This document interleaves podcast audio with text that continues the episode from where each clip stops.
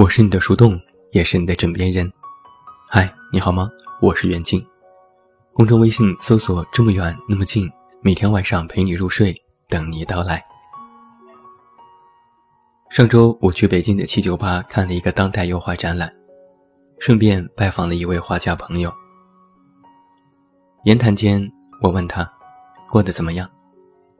他开玩笑地说：“不太好。”现在画一幅画都需要更多的时间了，总对自己不满意。我也调侃：“你呀，就是精益求精，什么事都太认真。”他倒是一本正经的反问：“应付了事怎么能成？我就是干这个的呀，还不赶紧认真？”我去参观他的画室，面积不大，但是阳光充沛，出奇的干净。完全没有我想象当中画室应该有的凌乱模样。我又笑着问：“是知道我要来特意打扫一番吗？”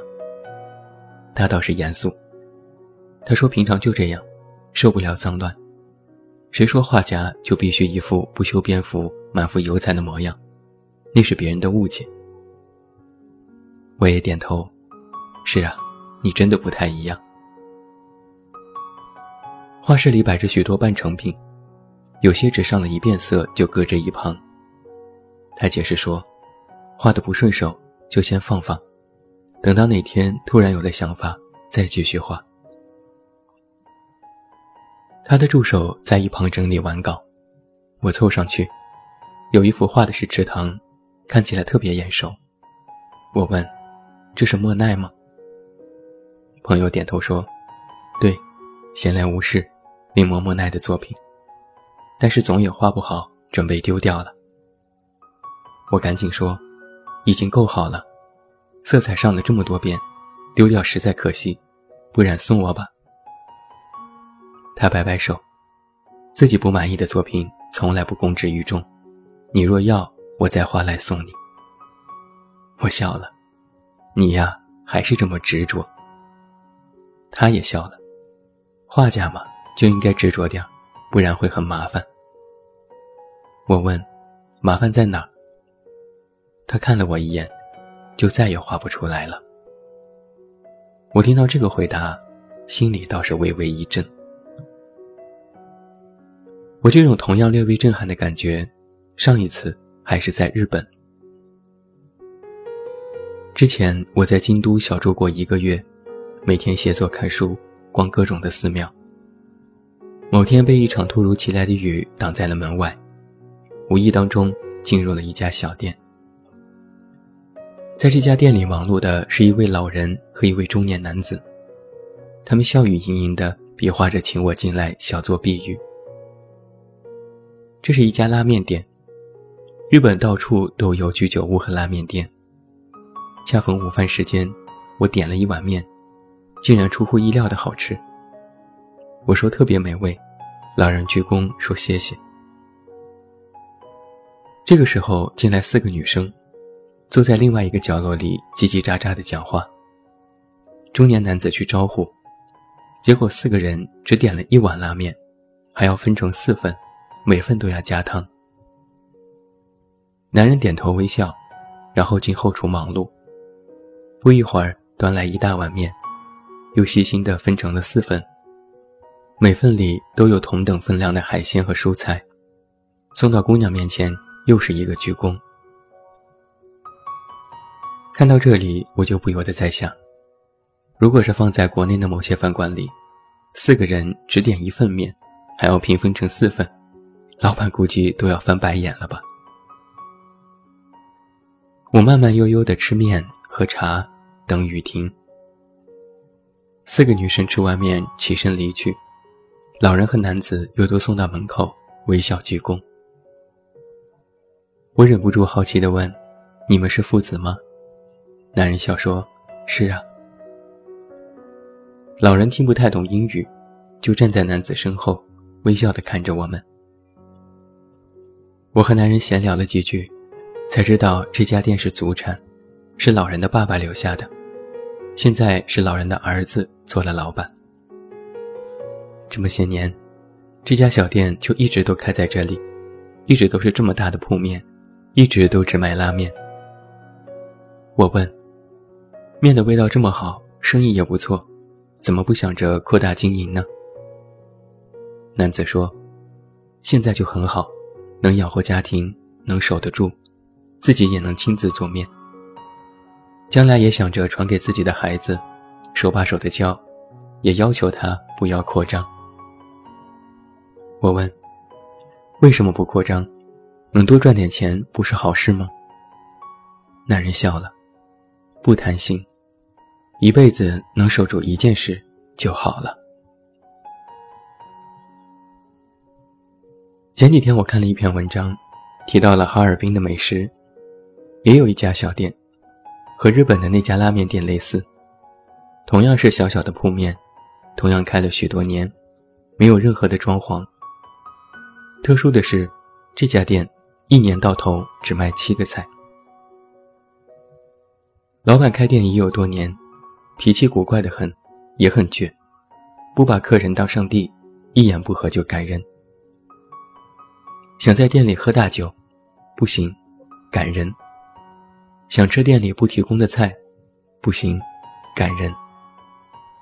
影视演员孙红雷想来包场吃饭，老板说：“你别来，我不伺候。”店里只卖七个菜。菜的品相看着也一般，但是味道极佳。老板虽然脾气臭，但时刻都照样卖单。老板将店传给儿子，儿子做菜的味道和父亲不同，但是老顾客依然光顾，说还是好吃。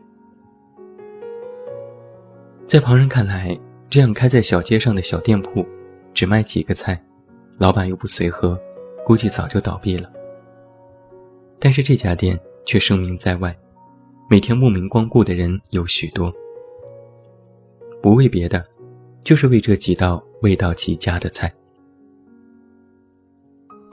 在接受采访的时候，老板的儿子坦言，刚开店的时候，父子俩根本不会做菜，硬是这些年去坚持。他笑着说：“十几年就炒七个菜，菜背的人都会学会了吧？”记者问老板：“您觉得什么时候儿子就算是大厨，能够出山给客人做菜了呢？”老板说：“同样一道菜炒十盘，味道都一样就可以了。”看到此处，我不由点头赞许，真是至理名言。人与人的想法有时就是大相径庭的，有的着急赶路，什么都想要。用尽全力去获得，有的不慌不忙，什么都不在意，得之所幸，不得所命。说不上哪种更好，但是两者之中都有一个共同点，就是用力和坚持。我觉得坚持已经成为了一件非常稀罕的事情。它看起来那么的平常，但却成为了一个能够是否成功的关键。有时你就会发现，一个人最后没有什么成就，不是没能力，不是没头脑，也不是有什么缺点，唯一欠缺的就是坚持。有人或许会问：真的做不来一件事就不能放弃吗？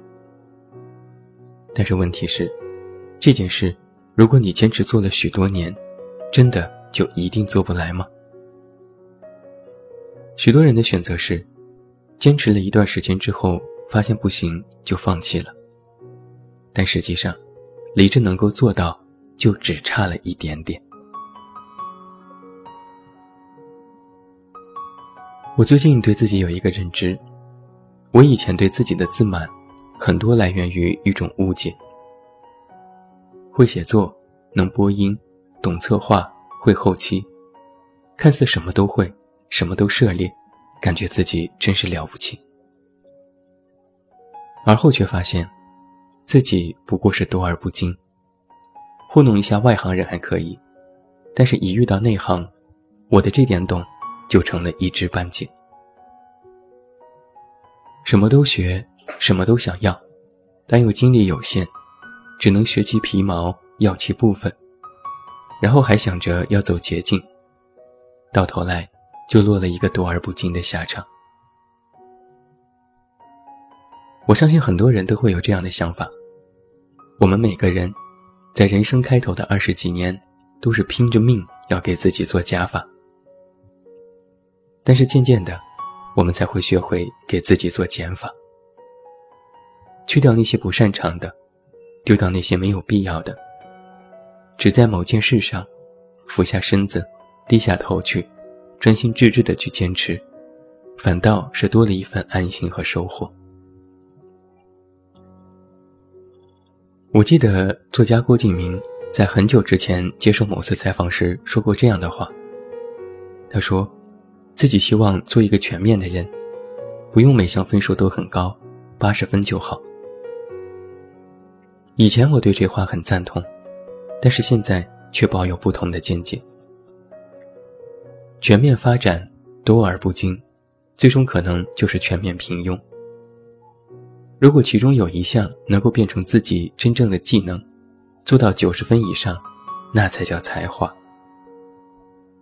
而想要让自己的单项成绩达到高分，却并非是一件易事。考过试的你肯定明白，从不及格考到八十分非常容易，稍微用功一些就好。但从八十分考到九十分，从九十分考到九十五分，甚至是满分。却非常难，因为你几乎已经完全掌握了技能，几分之差，差的可能不是能力，而是运气、细心、被忽略的一些特别小的知识点等等。而想要弥补这几分之差，需要的就是意志力，你必须要继续的埋头用力和坚持。你或许也有过这样的经历。每次考试的时候，考八十多分的人有很多，但是拿到优异成绩的却寥寥无几，甚至几乎每次都只是那几个学生，那几个好学生。这又是为什么呢？自己到底比他们缺在什么地方？为什么他们次次赢，自己却次次平庸呢？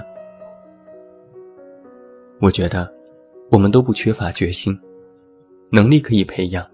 智商差异其实也不大，但最后的结局却有这么多的悬殊，差距就在于坚持。很多人看不惯暴发户，说他们是小人得志的嘴脸。我们更喜欢白手起家的故事，里面充满着奋斗和正能量。